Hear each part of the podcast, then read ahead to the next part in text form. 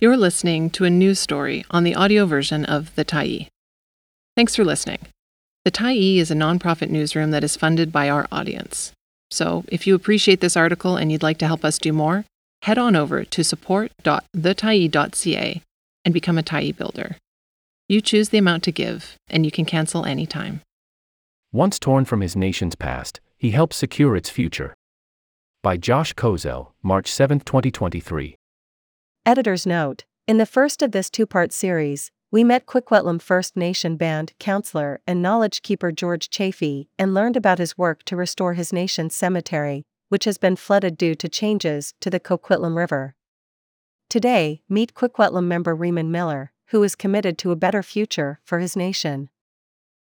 Reaman Miller remembers his initiation into the ancient Kwikwetlem tradition of fishing for salmon. It came after sundown, and it was less about hauling and catch than it was about repairing a connective fabric. For thousands of years, members of the nation traversed the Fraser and Coquitlam rivers in canoes made out of hollowed out trees. They made drift nets from cedars. They would say a prayer for the first salmon they caught on every trip, thanking the fish for leading them on a path to a fruitful catch, before releasing it back into the water. Now, in July, it was a motorized boat that carried Miller and four others down the Fraser River at night, the time when his ancestors had typically fished. The most experienced among them was 50 year old George Chaffee, who had asked Miller to come along and learn the old ways.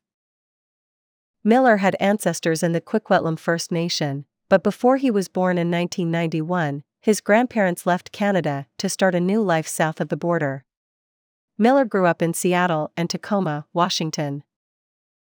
Throughout his adolescence, Miller had rebellious tendencies and lost his way at various points in his life.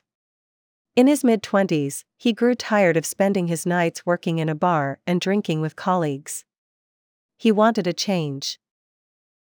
So, six years ago, he came to Coquitlam.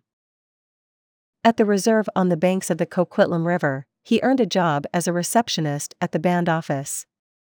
He learned hən̓q̓əmin̓əm̓, the nation's traditional language. He was promoted to project coordinator, a role that saw him get involved in projects like the renaming of the Smickel land. In that position, he learned a lot about his nation's history at Smickel, which prior to settler arrival, served as both a spiritual place and safety spot when flood waters arrived. But Miller had limited knowledge of the nation's fishing practices and was honored to learn from Chaffee, who had just one request. Miller had to share what he was taught, just as his elders had done with him. That's the deal, Chaffee told him. I teach you, but it doesn't belong to you. You have to pass it on to a new generation. First, they spent hours mending a 150 foot long net. Then, on their first try on the river, they didn't catch many salmon. But Chaffee insisted they shouldn't be disappointed. Now, as the men again floated through the warm night air and started to place the net into the water, Miller heard a snap. He poked his head over the edge of the boat. The noise got louder. Snap, snap, snap, snap, snap. One by one, the ties in their handmade net started to tear. He looked to Chaffee, who pulled the net from the water and led the crew back to shore. Miller watched as Chaffee quickly set work repairing. After 20 minutes, we were back on the water with this janky net, Miller said. But we caught so many fish with it. More than 50 in fact. Along with those fish, Miller took away a lesson stay the course in what you believe, even if plans don't always go your way. There's a collective feeling when you put in the heart and the effort to do something and carry it out, then you will be rewarded, Miller said. Rebuilding the Kwikwetlem First Nations burial site under the direction of George Chaffee, Miller says, will be a significant project to both honor their past and prepare for the future. As reported in the first part of this series, the nation's cemetery was flooded from rising water levels that saturated the ground and flood graves. Restoration of the cemetery is imminent, Miller said. We need to recoup and figure out the ecological impacts of what's going on. Working with hydrology experts, last summer the nation installed wells around the graveyard, which will yield data this spring about where the water is coming from and whether the problem is fixable. If nothing can be done about the flooding, the nation may have to look at relocating the cemetery and make sure they find a way to respect the relatives buried at the old one.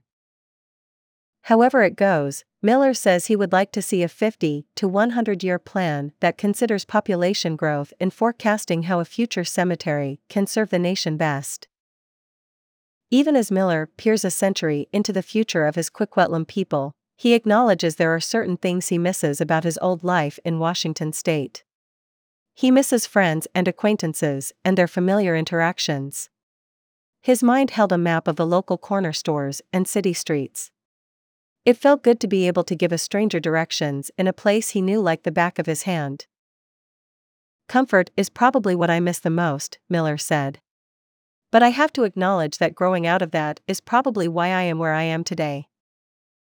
When he first returned to the territory of his ancestors, Miller felt disoriented. As he started to get involved in the Kwikwetlem First Nations projects, he found purpose.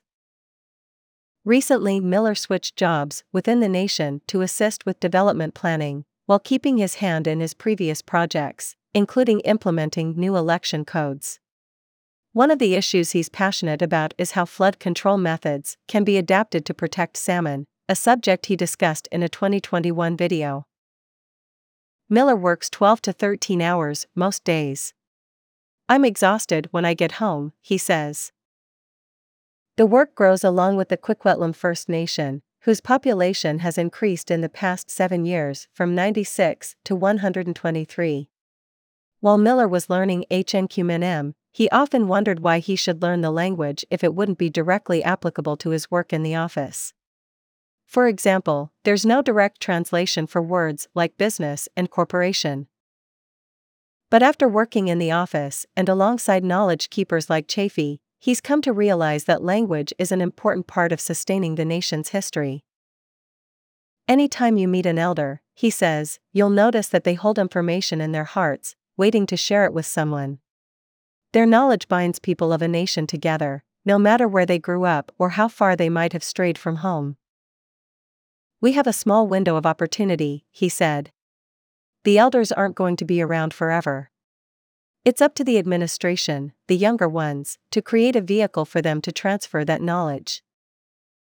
Miller's mind goes back to what he's learned from George Chaffee about catching salmon by mending nets. The lesson extended to knots binding together the community Miller now calls home. George has places to fish.